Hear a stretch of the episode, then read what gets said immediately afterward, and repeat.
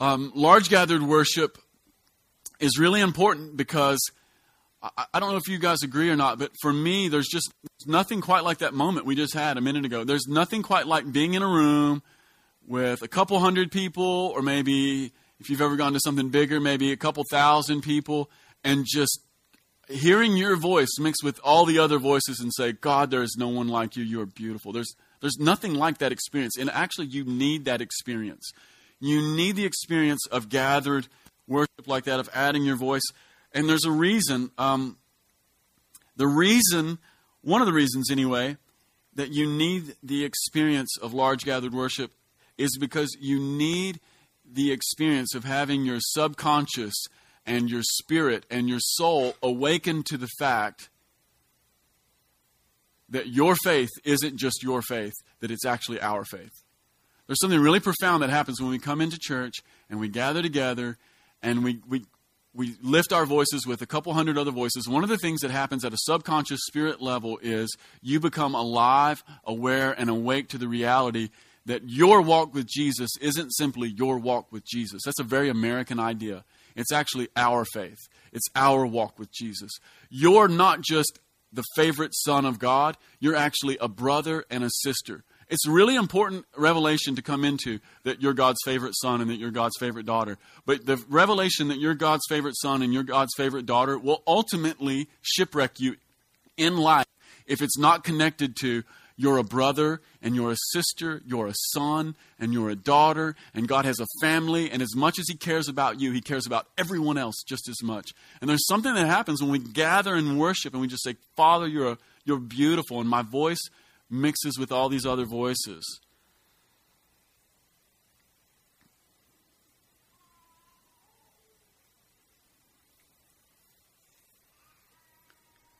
One of the other great things about gathered worship in a larger context is it gives the Lord an opportunity to speak to us, to you guys, in a way that He actually can't speak to us in a smaller home group style meeting. What do I mean by that? What I mean is that God oftentimes does anoint preaching. And He oftentimes anoints preaching in spite of me, in spite of the preacher. He will anoint preaching. What do I mean? What I mean is this, is that God oftentimes has something to say to His people that can only be said in a larger context through the experience of preaching. Have you guys ever been in a small group, or maybe you went to lunch and someone started preaching at you? It's awkward, isn't it? It's like, does this person not realize we're just at a table? Like, what's the matter with him? It's awkward. Sometimes it's offensive. Like, if someone were to preach at you at your kitchen table, it would be unnecessarily offensive. Sometimes preaching's just offensive anyway, and it's the word of the Lord. But sometimes, if you get it in the wrong context, it becomes unnecessarily offensive. And if we don't have larger gathered worship, then we're divorcing ourselves from the Spirit being able to say certain kinds of things to us that need to be said, that things that need to be heard, things that need to fall and land on our heart. For instance, if I were to come to your house and we were to have just a really tiny gathering, and I were to start preaching at you about pornography and sexual addiction, it could become unnecessarily uncomfortable, even if it were perhaps a word from the Lord. But preaching affords us, in a large gathered worship, for the pastor or for the speaker to be able to say things that God couldn't necessarily say in an appropriate manner at a home group. Does this make sense? And so it's really important to come here, and it's really important to come and sit under teaching, to sit under preaching, to add our voice to brothers and sisters whom God loves, because oftentimes the Spirit has something to say to us that we couldn't hear in another context. At the same time, small gathered worship is really, really essential. Small gathered worship is essential because it allows us to build real relationships, and it allows us to know and to be known. One of the things that you need, one of the things that I need, one of the things that people need in the earth is they need to know and they need to be known. You need to know other people and you need to be known by other people just as intimately as you know your own body. Like, you need to know the body of Jesus just as intimately as you know your own body, your own aches and pains, and that you know you have that weird little mole on your armpit under there. Like, you need to know where Jesus' mole in his left armpit is. You need to. In fact, you'll live a very unsatisfied, unfulfilled life until there is a transparency and an intimate connection at that deep heart level. And there's something about the social space and the emotional space of a small gathered group that affords us the opportunity to press through the veneer of it's okay, everything's great, and get down to what your life is really, truly, really like, so that God can begin to deal with you in actuality. How many of you realize that God cannot deal with your fake veneer life? He can only deal with your actual real life. See, everybody comes into church, I ask you how you're doing, and you always say, great, which is awesome, but it's a lie. And so long as we continue to tell the lie, God can't move in our life. God can't deal with your veneer. God can't deal with your fake life. He can only deal with your actual screwed up, jacked up life.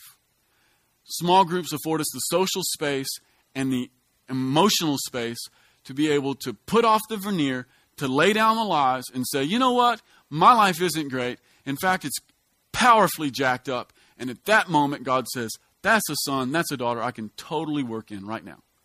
We need it. You need that. I need that.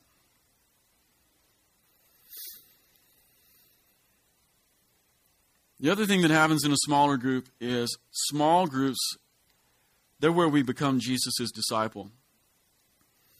The scripture that we're going to look at today, it shows us this, but also seen it over and over, just an experience, that people who become a part of small group, people who become a part of community groups and a more intimate fellowship beyond Sunday morning, those are the people who transition from just being people who know about Jesus, and they transition into being people who are working with Jesus. They become his disciple.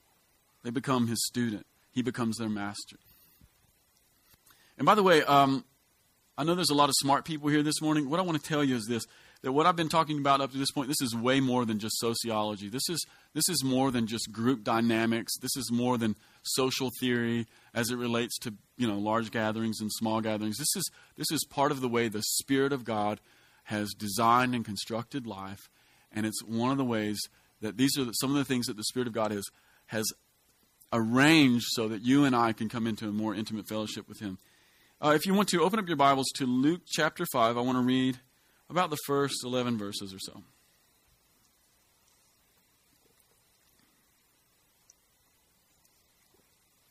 Love this passage.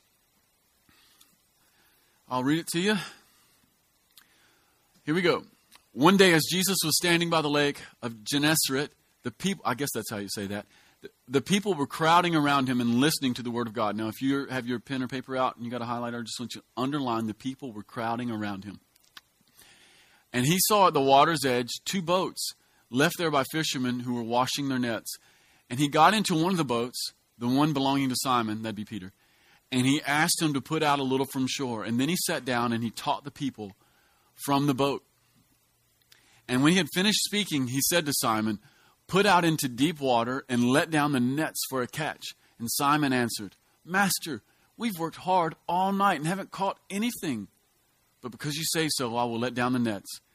And when they had done so, they caught such a large number of fish that their nets began to break. So they signaled to their partners in the other boat to come and to help them. And they came and they filled their boats with so full that they began to sink. And when Simon Peter saw this, he fell at Jesus' knees and he said, "Go away from me, Lord. I'm a sinful man." For he and all his companions were astonished at the catch of fish that they had taken. And so James and John, the sons of Zebedee, Simon's partners. And then Jesus said to Simon, "Don't be afraid. From now on, you're going to fish for people." So they pulled their boats up on shore and they left everything and they followed him. Whoa. Why don't we pray that the Holy Spirit would help us? Would that be all right? Holy Spirit, help us. Okay. You weren't expecting that prayer, were you? That's the reason I love praying it.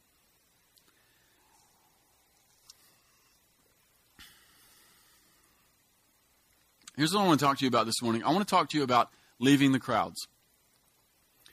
The first thing I want to say to you this morning is that there's always been crowds around Jesus. There were always crowds around Jesus then. There are still crowds around Jesus. And there were really lots of great reasons to have crowds around him. The main reason that Jesus had crowds around him in the ancient world was very simple. It's that Jesus, you can't read the Gospels, you can't even turn one page in the Gospels without seeing Jesus heal the sick, raise the dead, cast out devils, cleanse lepers, multiply food, walk on water. Like, Jesus is doing amazing stuff, and he's always doing it for the least and the lowest and the neediest and the most broken. He's just healing people. And by the way, in the ancient world, if you were sick, you were probably dead. Like, people died of things that they don't die of anymore. Like, you could catch a cold and die in the ancient world. It was really common. Not only that, but if you were to be able to be fortunate enough to make it to be, say, 45 years old, there's a really good chance that your body is significantly damaged and broken, and you're living with a major ailment. Like, some of you guys in the room, you have gone out and you mountain biked and you cliff jump, and when you were 18, you broke your leg. Guess what happened in the ancient world when you broke your leg? You died. And if you didn't die, then you grew up with a crooked leg and you had it. You just had it. It hurt. It didn't grow back straight. They didn't know really about splints or anything. You just had a crooked, jacked up leg. And so all these people are out there and they're sick and they're hurting and they're demonized and they're just oppressed by the devil. And then here comes the Son of God and he's healing people. And by the way, if you were the guy who jumped off of a cliff into a lake and you broke your leg and you were 45 now and you had a crooked, jacked up leg, when you hear that there's this guy who walks around and he heals people, guess what you're doing? You're hobbling as fast as you can to get there. That's what you're doing. And so there's always a crowd around Jesus. Always a crowd around Jesus. And in fact, one of my favorite pictures of this is at the very end of Matthew chapter 4.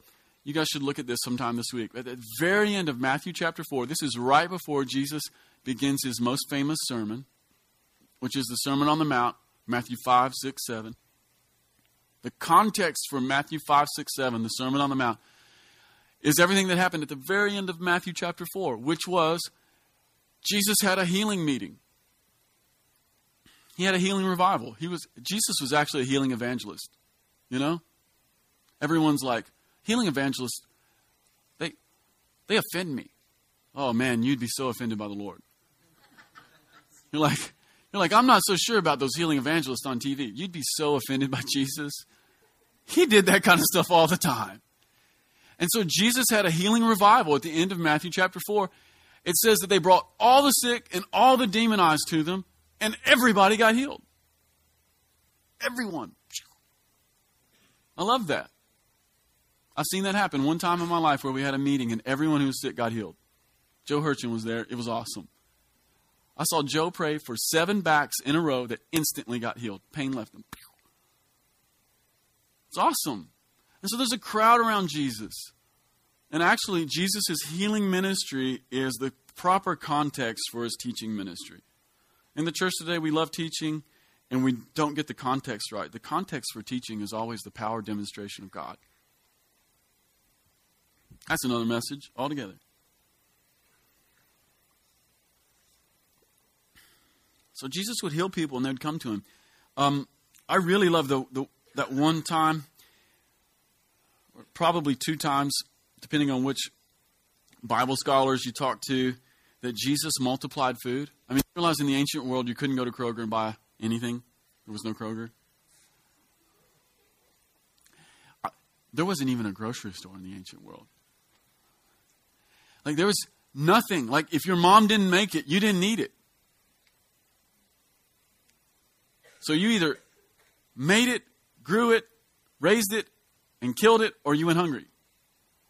And Jesus' teaching is always so great. And so crowds would come, and then people would get hungry. And his disciples came to him and said, Jesus, man, you've been rocking this thing for a while. Like, you've got to, A, stop, and B, you need to provide. We got to send these people home because they're hungry and they might pass out on the way. I love Jesus' response. He says, you give them something to eat.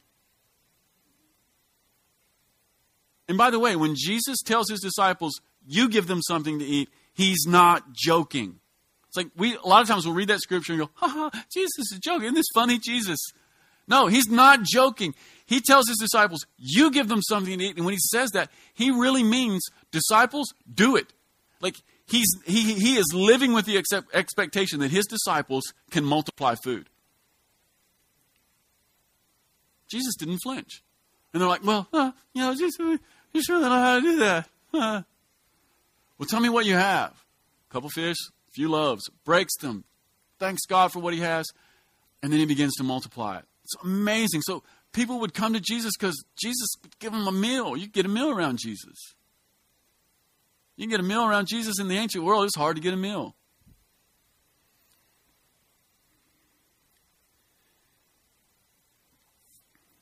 So there's always been crowds around Jesus.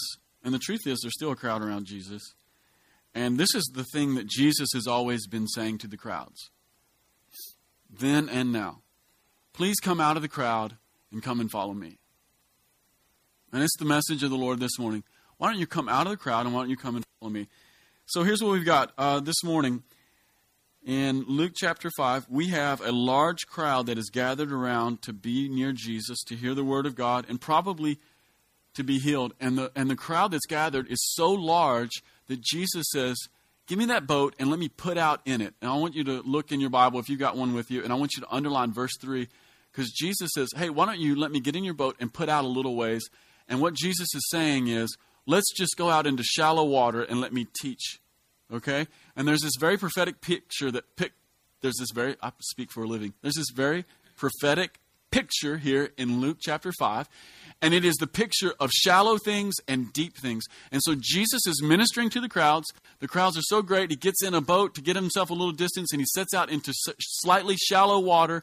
And this is the shallow ministry of Jesus. Jesus' ministry before the crowds, though he loves them, though he cares about them, though he wants to bless them and provide for them, is the shallow ministry of the Lord. And I love what he says in verse 3. We're going to put out a little bit of waves. And then he looks at Peter and he says, Peter, let's go out into the deep. And so there's this difference between the shallow ministry of the Lord and the deep ministry of the Lord. Everybody see this? So you see Jesus' ministry to the crowds. He loves them. That's his shallow ministry. And he looks at Peter and he says, hey, let's go out deeper. How many of you this morning would like to go out deeper with Jesus? You know, how many of y'all want to go out deeper? I want to go out deeper. Part of what it means to go out deeper is it means to leave the crowds. Going deep with Jesus always means leaving the crowds. And here's the good news with Jesus. The good news with Jesus is that there's always more with Jesus. So if you're a person who's wanting to go deeper, if you're a person who's hoping that there's more, if you're a person who's dissatisfied, if you're a person who has a rumbling in your heart, if you're a person who is completely like restless. My wife says, Adam, you're the most restless person I know. See, it's me. Oh, there's more for restless people. If you're a person whose eyes are always looking on the horizon for the next thing, either in life or in God, if you're a person who has a pioneer heart and wants to go do new things, be new things, see new things, make new things, there's a place for you in Jesus' team, and it's out in the deep waters. It's actually good news. And the deep place is where the disciples leave the crowds. And here's the main thing that happens, and this is what I really want you to get this morning. The main thing that happens when we leave the crowds in this manner and we begin to follow Jesus, this is the transition that happens in life. Ministry stops becoming something that happens to you, and it starts becoming the thing you do.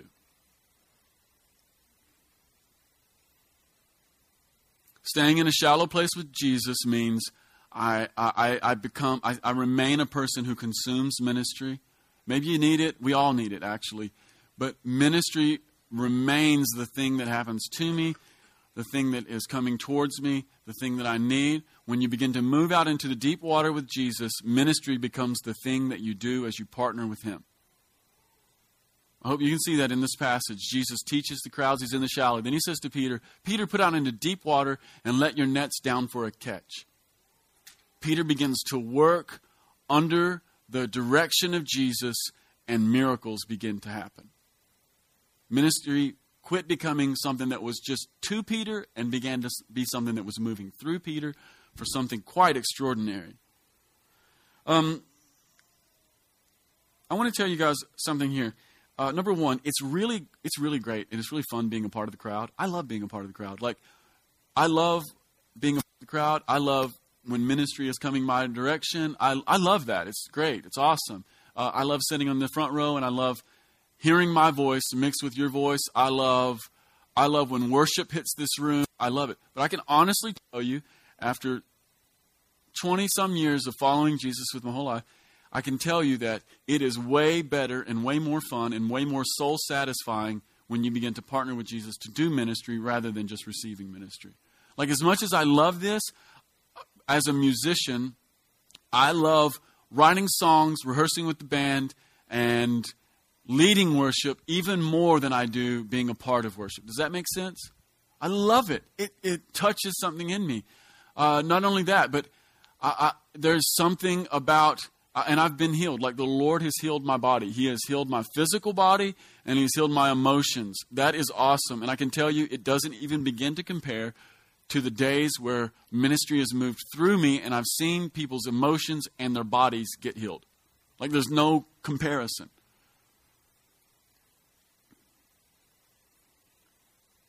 See, it's the small group of disciples that don't just receive ministry, but they do ministry, and they end up extending the boundaries. In Matthew chapter 10, Jesus sends out the 12, and it is one of, for me, the most encouraging, exciting, scary, freaky verses in the entire Bible. Because this is the mission Jesus gives His disciples. And by the way, when He gives this mission to His disciples, it's actually the mission He's giving us. And He tells them, as you go, proclaim this message. The kingdom of heaven has come near. Heal the sick, raise the dead, cleanse those who have leprosy, drive out demons. Freely you've received, freely give. Boom. Most of us in the room are pretty comfortable with the notion of preaching. Everything else freaks us out. But Jesus says, it's everything else that I'm asking you to go do. Wow. See, ministry isn't just something that happens to you. It becomes the thing that's moving through you as you partner with Him. Back to that thing about when Jesus was multiplying the fish and the loaves. I love this.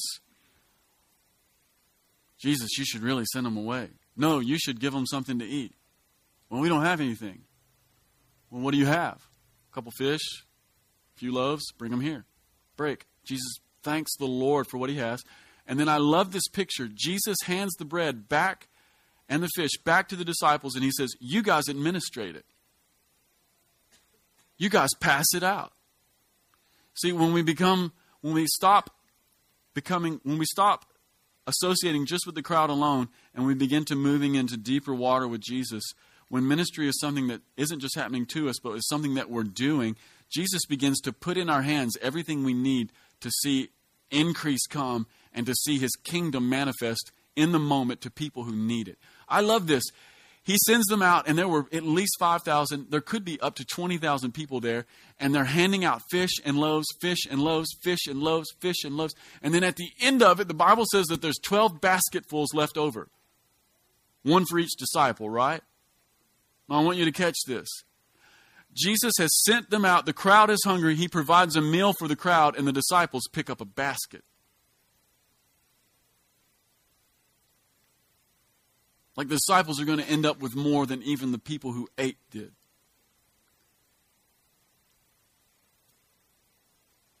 The disciples come to Jesus and say, you should feed them. And they walk home behind Jesus. I have this picture of them, 12 of them, carrying these big baskets like this. Jesus doesn't say a word because He doesn't have to. Right?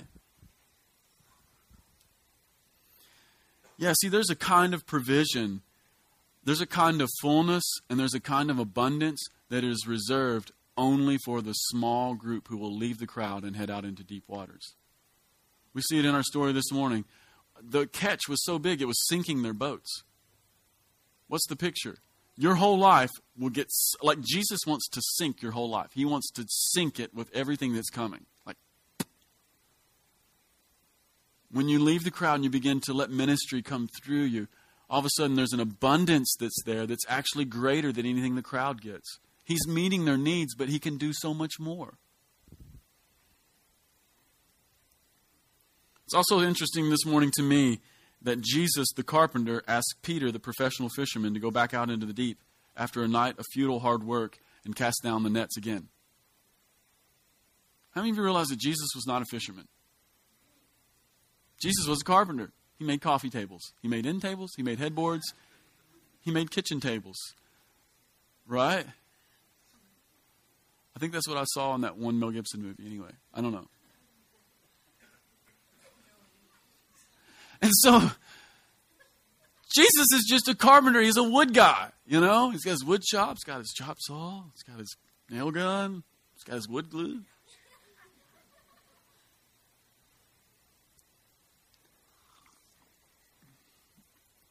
See, early on, I used to think that Jesus would just like shoot things with his miraculous powers and make table. But that's not really the way it worked. You know, he really worked it out with his hands. And when I'm reading the Gospels, I like to imagine that when Jesus is speaking to a crowd, that there are people in the crowd who are whispering to other people in the crowd going, hey, isn't this the dude who like made our bedroom set? Yeah, it is. How's he doing this stuff? I don't know. Hectic stuff in the wood shop there. Yeah, so Jesus doesn't know anything about fishing, except he knows more about fishing than even the fishermen.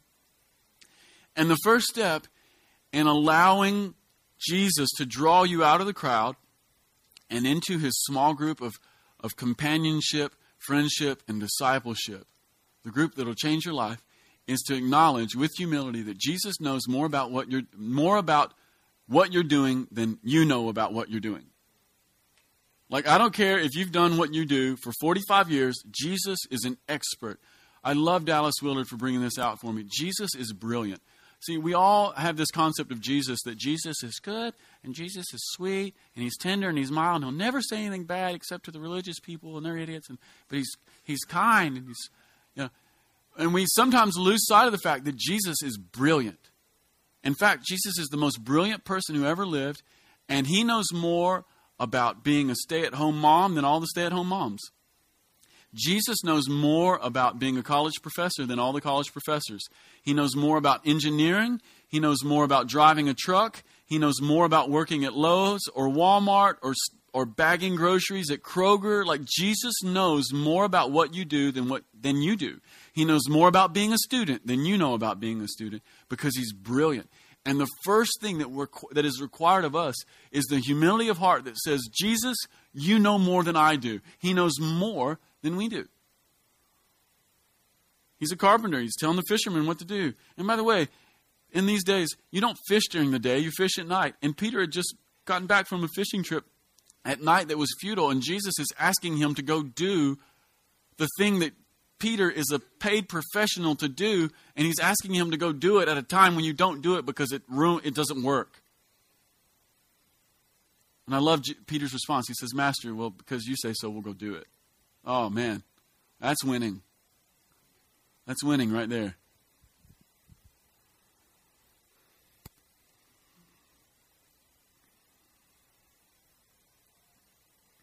A couple things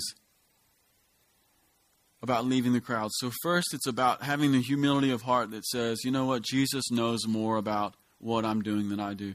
The second thing is this, is that we begin to give Jesus space and permission and a right to speak into our lives about our stuff. I think it's really interesting that Jesus gets in Peter's boat, and then he begins to tell Peter what to do with his boat. Some of us are like, you know what, I just love Jesus. And as soon as Jesus starts telling me about my stuff, I'm like, I'm not as excited about Jesus anymore. Jesus, I worked really hard for this boat. You don't understand? Like, dude, we're going to just, this is my boat. Stay out of my boat. Like, we'll go do whatever you want to do, but if you put your hand on my boat, I'm going to cut it off. That would be a mistake. He'd probably just pick it up.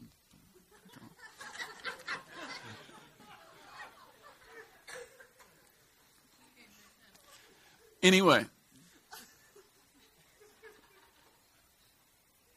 we need to have the humility of heart that says, Jesus knows more about my life than I know about my life. Secondly, we need to give Jesus access to our stuff. And by stuff, I mean our actual stuff.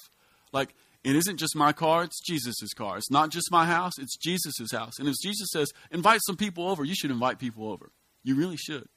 Well, my house is a sanctuary. It's a place where where my family gets away and we reconnect and we just get rid of the world and we recharge and we refuel. But Jesus is saying, I would like you to take your sanctuary and make it a sanctuary for people who have even less peace than you do.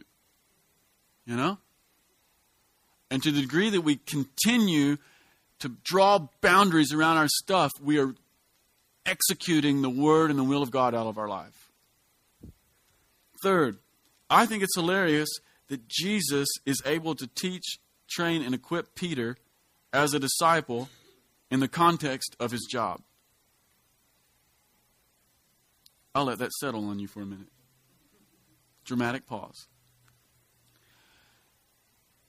Yeah, Jesus is able to teach, train, and equip Peter and the rest of his brothers in the context of his actual job. A lot of us feel like that our jobs or our time as a student is actually a hindrance to us moving into our ministry. Like we have this dream job or this dream ministry or this dream that's way out there.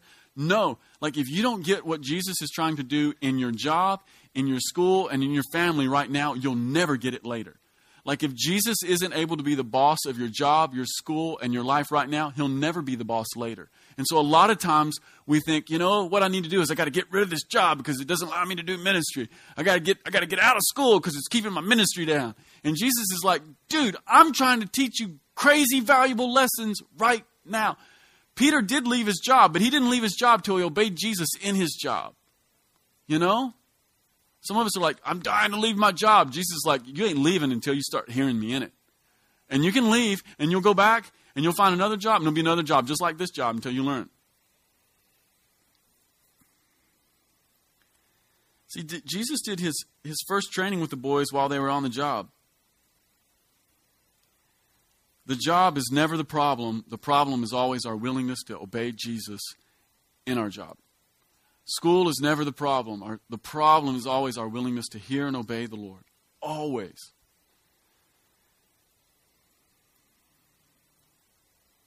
How many of you realize that David was first the shepherd of his father's flock before he was ever the shepherd of Israel?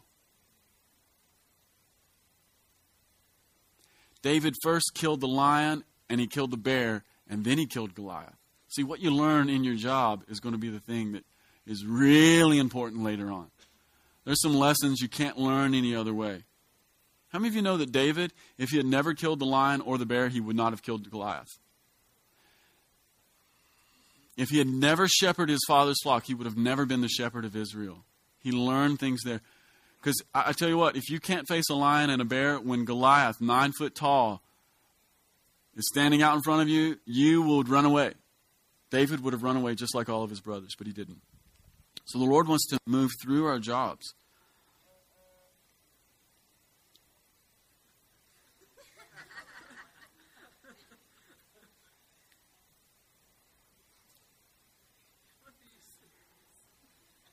I mean, somebody thought it was serious enough, so I'm going to find out what it is. Awesome.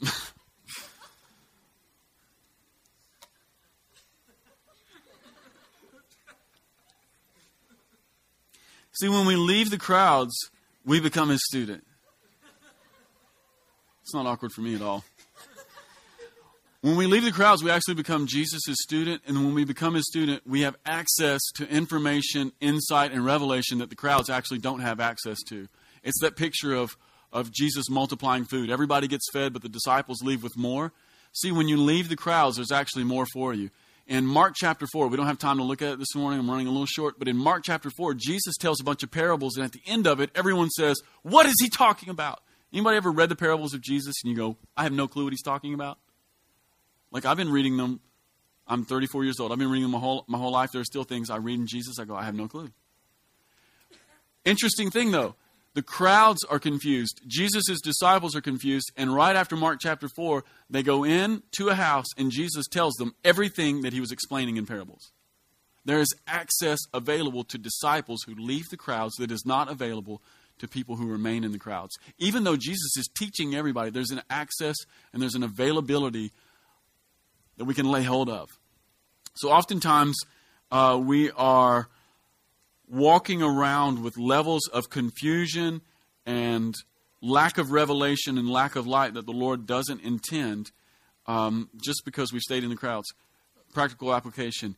If you only come to church here on Sunday morning, I can promise you, there is a degree to which confusion about who God is will remain in your life until you break into a smaller community where things can be revealed, talked about, shared, trained, explained, and demonstrated. Like I don't have time to do question and answer at the end of my service every single Sunday. It would take us too long, and it would be a little bit socially awkward, even though it would help some of us. But there's a context within certain community groups that we can learn. See, I learned how to pray for the sick, and I learned how to prophesy. Not on a Sunday morning. I learned how to pray for the sick, and I learned how to prophesy in a smaller group where we could have like dialogue. See, there's an openness to information and revelation that just isn't available any other way. And so part of what's happening this morning is that Jesus is actually asking people in this room to leave the crowds and to become his disciple. He's actually asking people in this room to leave a crowd life and to come into a disciple's life, to break into something new. If you want to this morning, why don't you stand up? I want to pray for you. If you're on the ministry team this morning, I want you to come on forward. And we want to minister a couple things.